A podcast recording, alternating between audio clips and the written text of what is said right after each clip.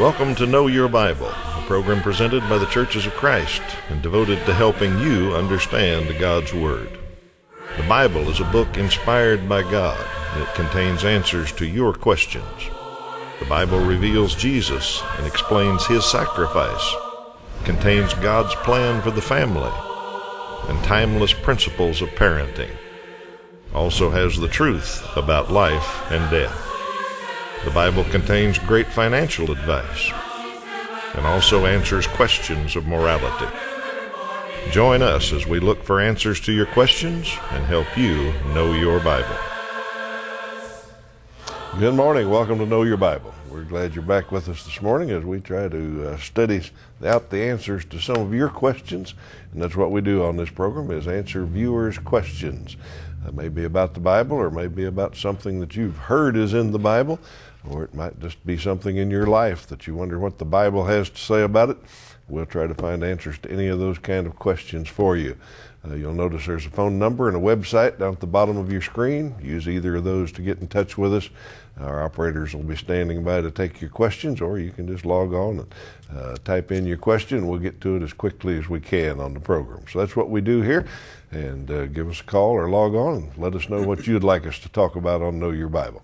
Let me introduce my partner here, Toby Levering. Good morning, Toby. Good morning, Steve. Glad you're back with us and ready to go here. And uh, we always start with a question for our viewing audience, and then I think you got the first one after that. But let me ask our audience this one who asked for a vegetarian diet. There was somebody in the Bible that really did ask for a vegetarian diet, so that'll please the vegans in our audience to, to find out who that is, and we'll give you the answer at the end of the program. See if you and your family know.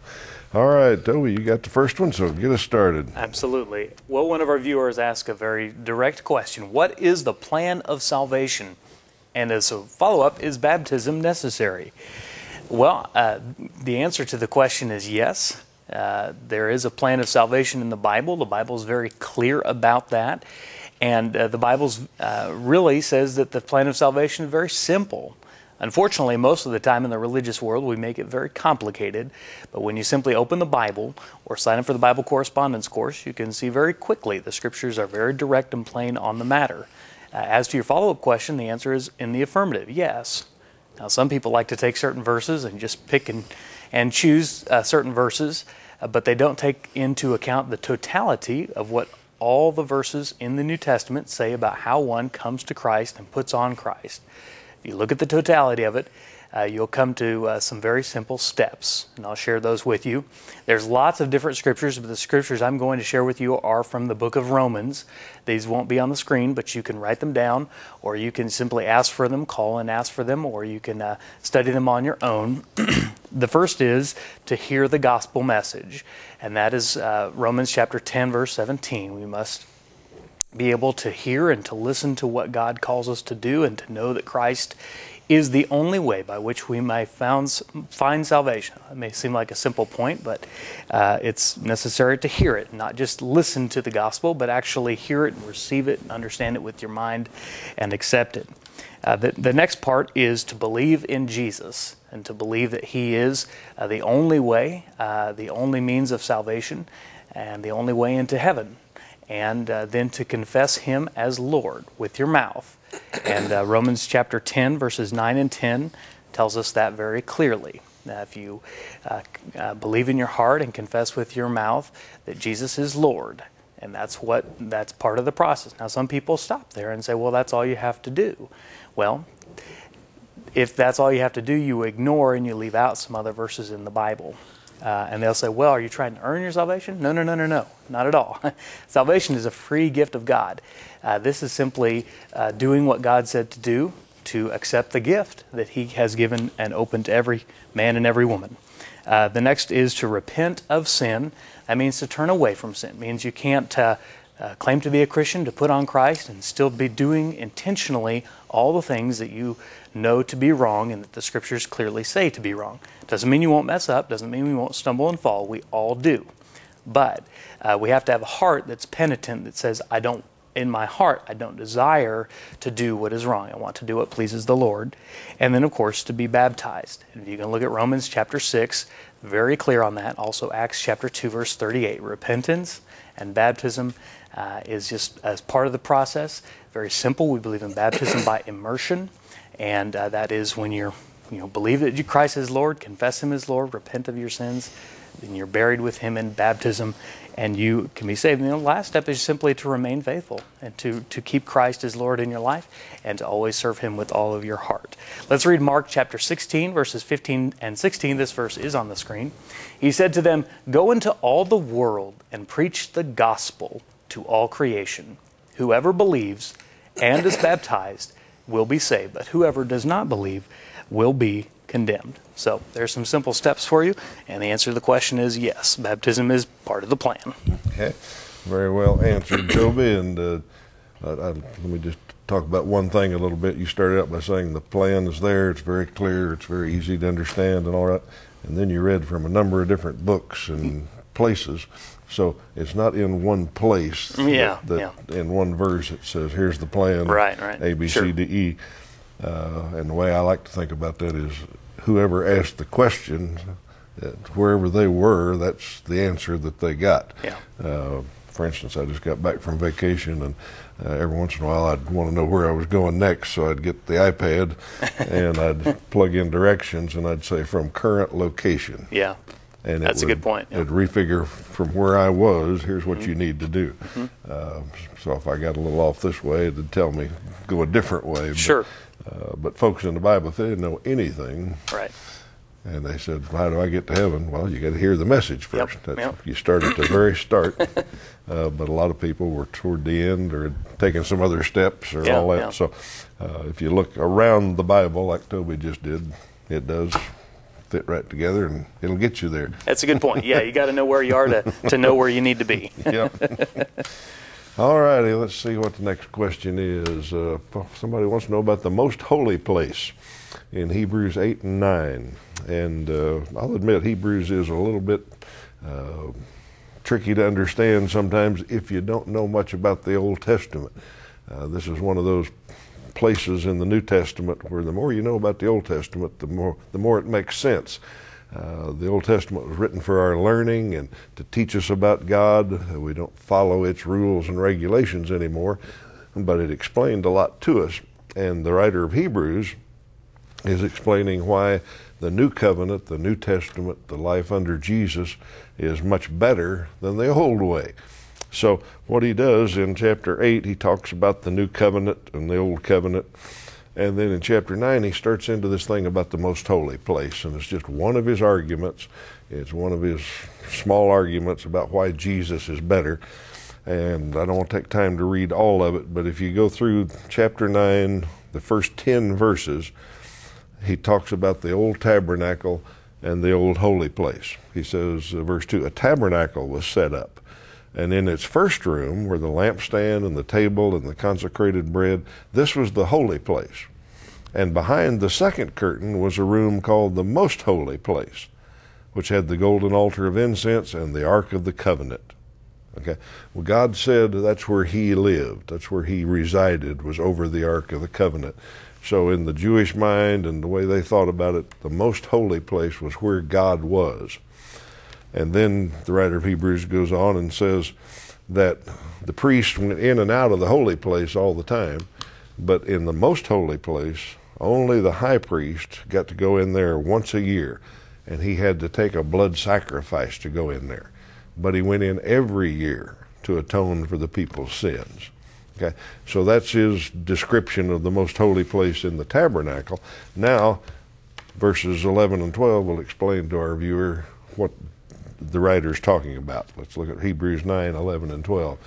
But when Christ came as high priest of the good things that are now already here, he went through the greater and more perfect tabernacle that is not made with human hands. That is to say, is not a part of this creation.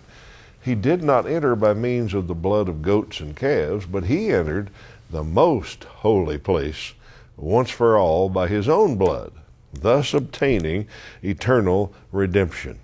And he goes on to explain that what he's saying is he got to where God is by his own blood, and he only had to do that one time, and so he's a better high priest than the old high priests. So that's what the most holy place was. He's making a comparison uh, between that of the old tabernacle, the physical one here on earth, and how Jesus went to the real most holy place where God was uh, by paying with his own blood, and that sacrifice paid for sin once for all.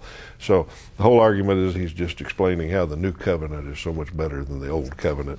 But read a lot of the Old Testament and you'll learn a lot more about the most holy place. Uh, first few books back there, Leviticus, and some of those explain the, the tabernacle and how it was all set up. So that's what it's talking about, I think.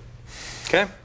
Uh, well, uh, the next question is mine, and the viewer asks When we die, is our spirit conscious until the day of judgment? Well, this is certainly an in depth question, and uh, the Bible truthfully just doesn't say a whole lot about the afterlife and what our experience will be like there. Now, of course, we do believe when you die that the, the spirit, the soul, uh, leaves the body, and so a person who passes away, their body is just sort of a shell. Uh, that's left behind, and the, the spirit goes on to a different place. Um, what we understand about the Bible comes from just a few places in the Bible, and it's really us extrapolating from kind of reading into those verses. So I, I give my answer with a little bit of caution to say, truthfully, I think we're all going to be surprised and uh, and and when we pass away, uh, it will be an experience unlike we've ever had before. But the scripture is very limited. Uh, that it, but it seems to indicate that yes, we will be conscious uh, after we pass away. That in some way our spirit will have understanding and knowledge. And now, my understanding of that and that answer comes largely from the story that Jesus told of the rich man and Lazarus in Luke, Luke chapter 16.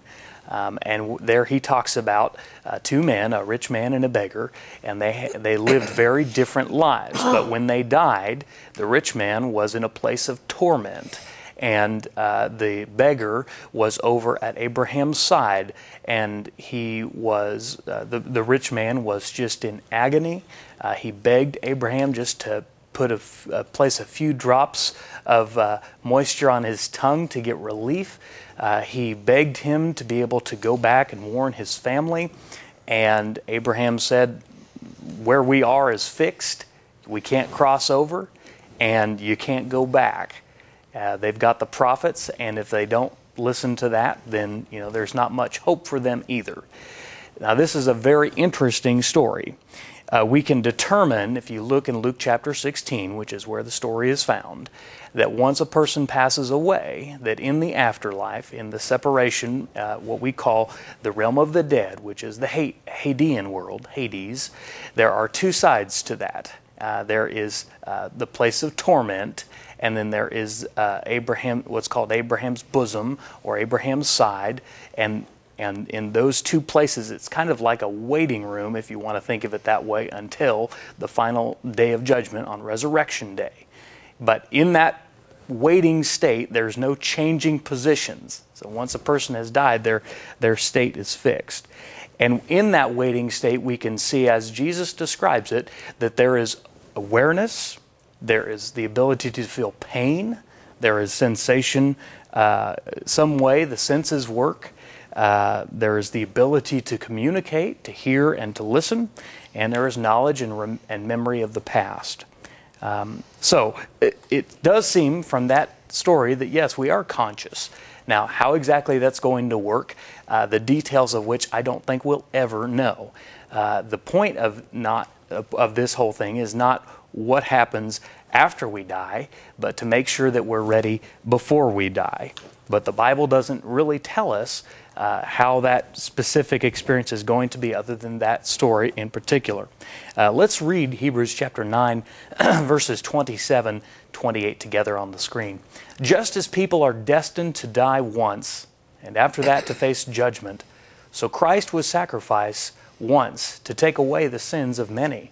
And he will not appear and he will appear a second time, not to bear sin, but to bring salvation for the, to those who are waiting for him. And so I hope uh, that helps explain it. It's a bit of a mysterious question, but we can infer some things from uh, from Luke chapter 16. Yep. Not told much about the afterlife, but uh, it's going to be good if we Yeah. do this do this part right. That's right.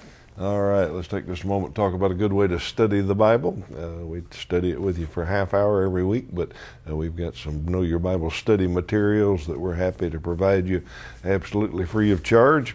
Been doing that for ever since we started the program years and years ago, and uh, consequently, we've got thousands of graduates from uh, lots of our courses and lots of them let us know how much they appreciate it and how much they learn from studying with Know Your Bible study tools. What you see on the screen now is a first set uh, lesson we send everybody to get started with. It's a very basic set, uh, not tied to any denomination or church creed. It's just a study of the Bible. It starts out real basic. You can see the first two lessons there the Old Testament and the New Testament. So that's where you start, is learning the difference between those two big parts of your Bible. And then you learn some other topics as you go on through these eight lessons.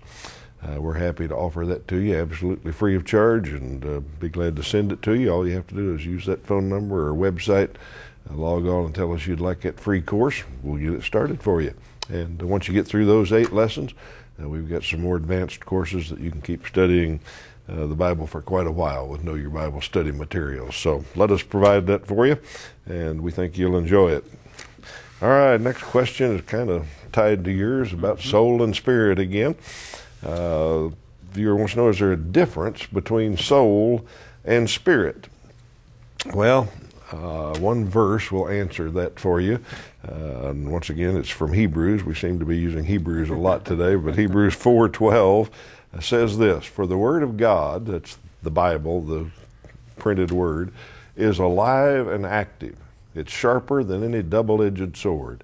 It penetrates even to dividing soul and spirit, joints and marrow. It judges the thoughts and attitudes of the heart." So, if the writer of Hebrews said that God's word will penetrate, will divide even soul and spirit, uh, there must be some difference between soul and spirit. Now, that answers the question. There's a difference, but explaining is a little bit harder. In fact, explaining it's a lot harder. Uh, it's hard to discern that difference because the Bible, even itself, kind of uses them interchangeably sometimes. Uh, the best way I th- can explain it, I think, the best way I understand it, is to think of the spirit as being the immaterial, uh, the not physical part of us. Uh, for instance, God is spirit, He has no physical body. He's spirit, and He made us in His image. We are spirit.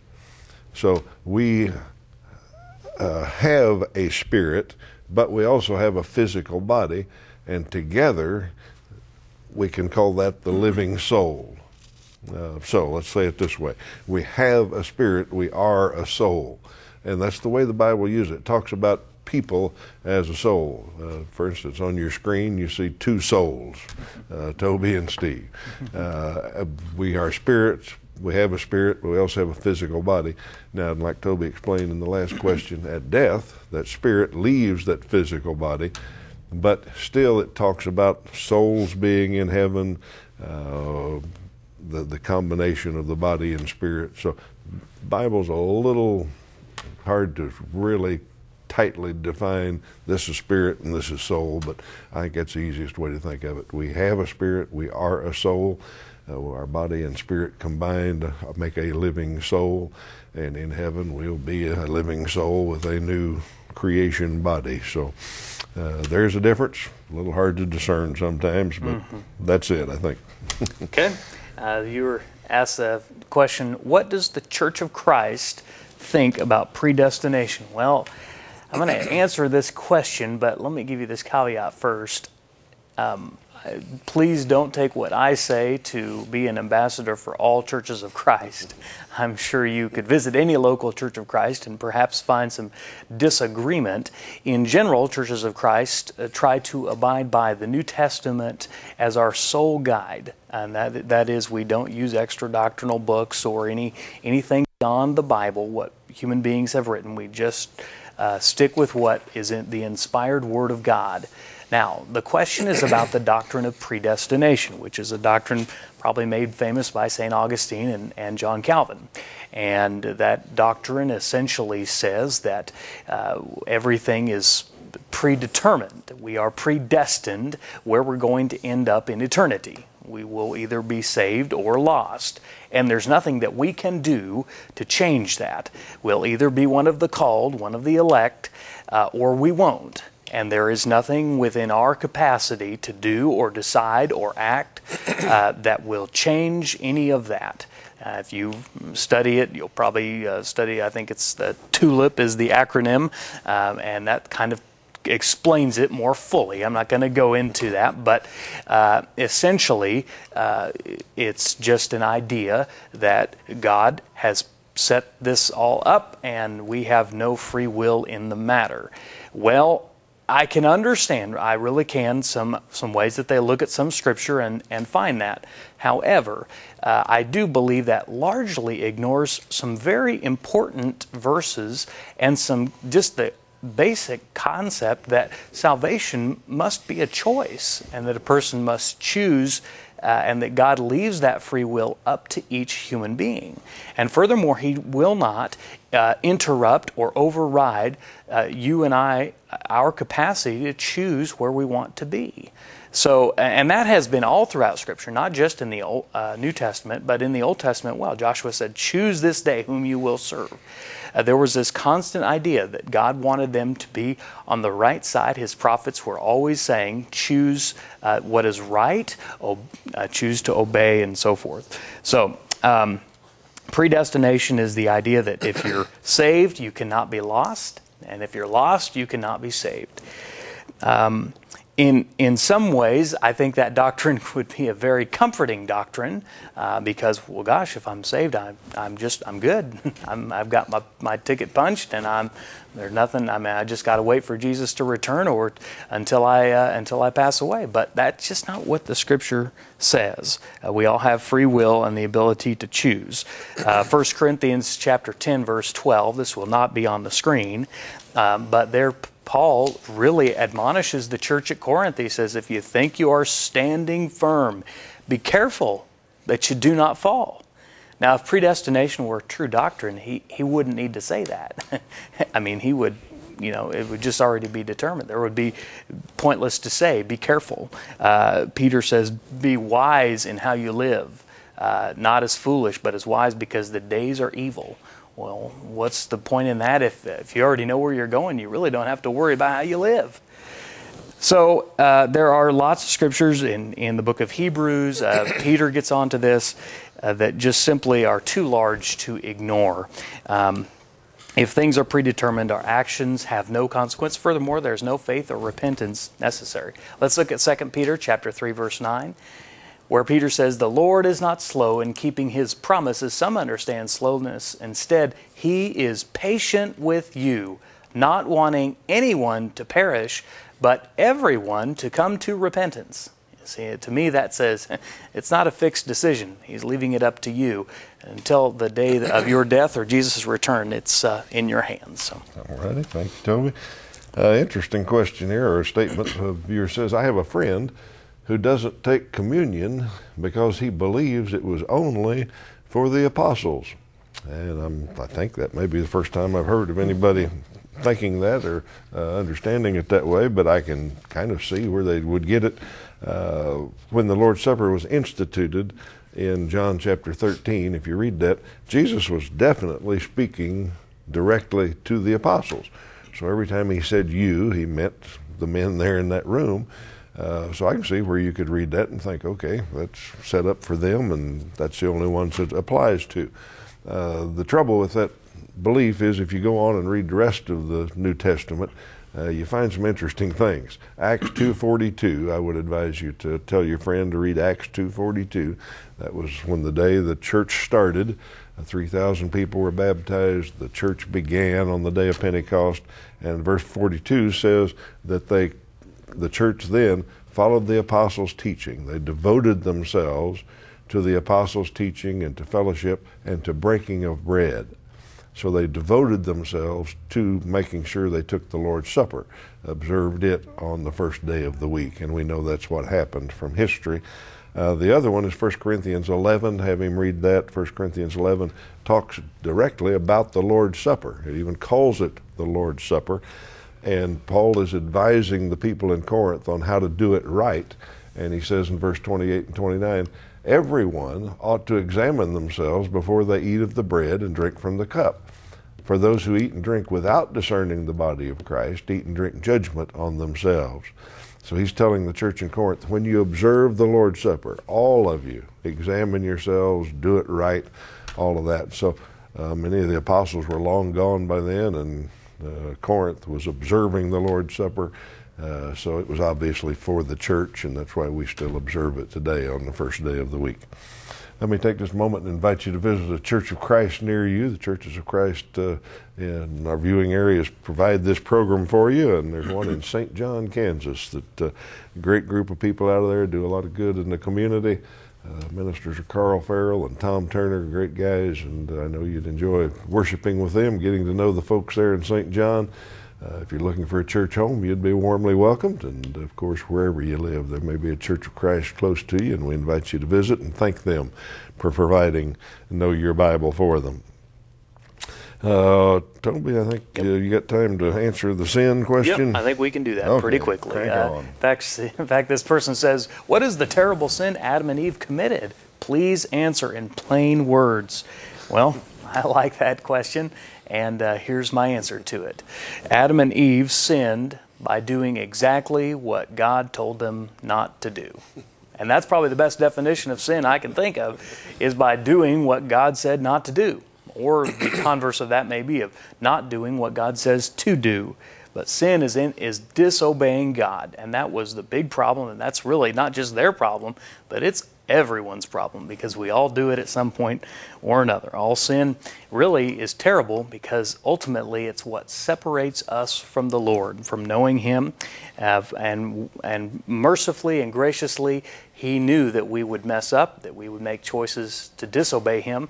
And so he provided a Savior who would uh, cover for our sin, pay the price uh, for our sin, and take care of that so we can have hope in Jesus Christ. Let's read Genesis chapter 2, verses 15 through 17 together.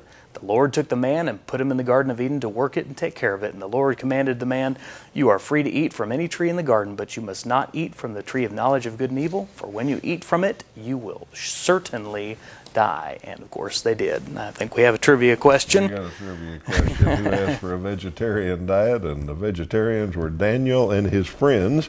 Uh, not necessarily because they were vegetarians, but because they didn't want to eat the meat that the king supplied. We're glad you're with us today. We invite you to be back next, next week. More of your questions on Know Your Bible.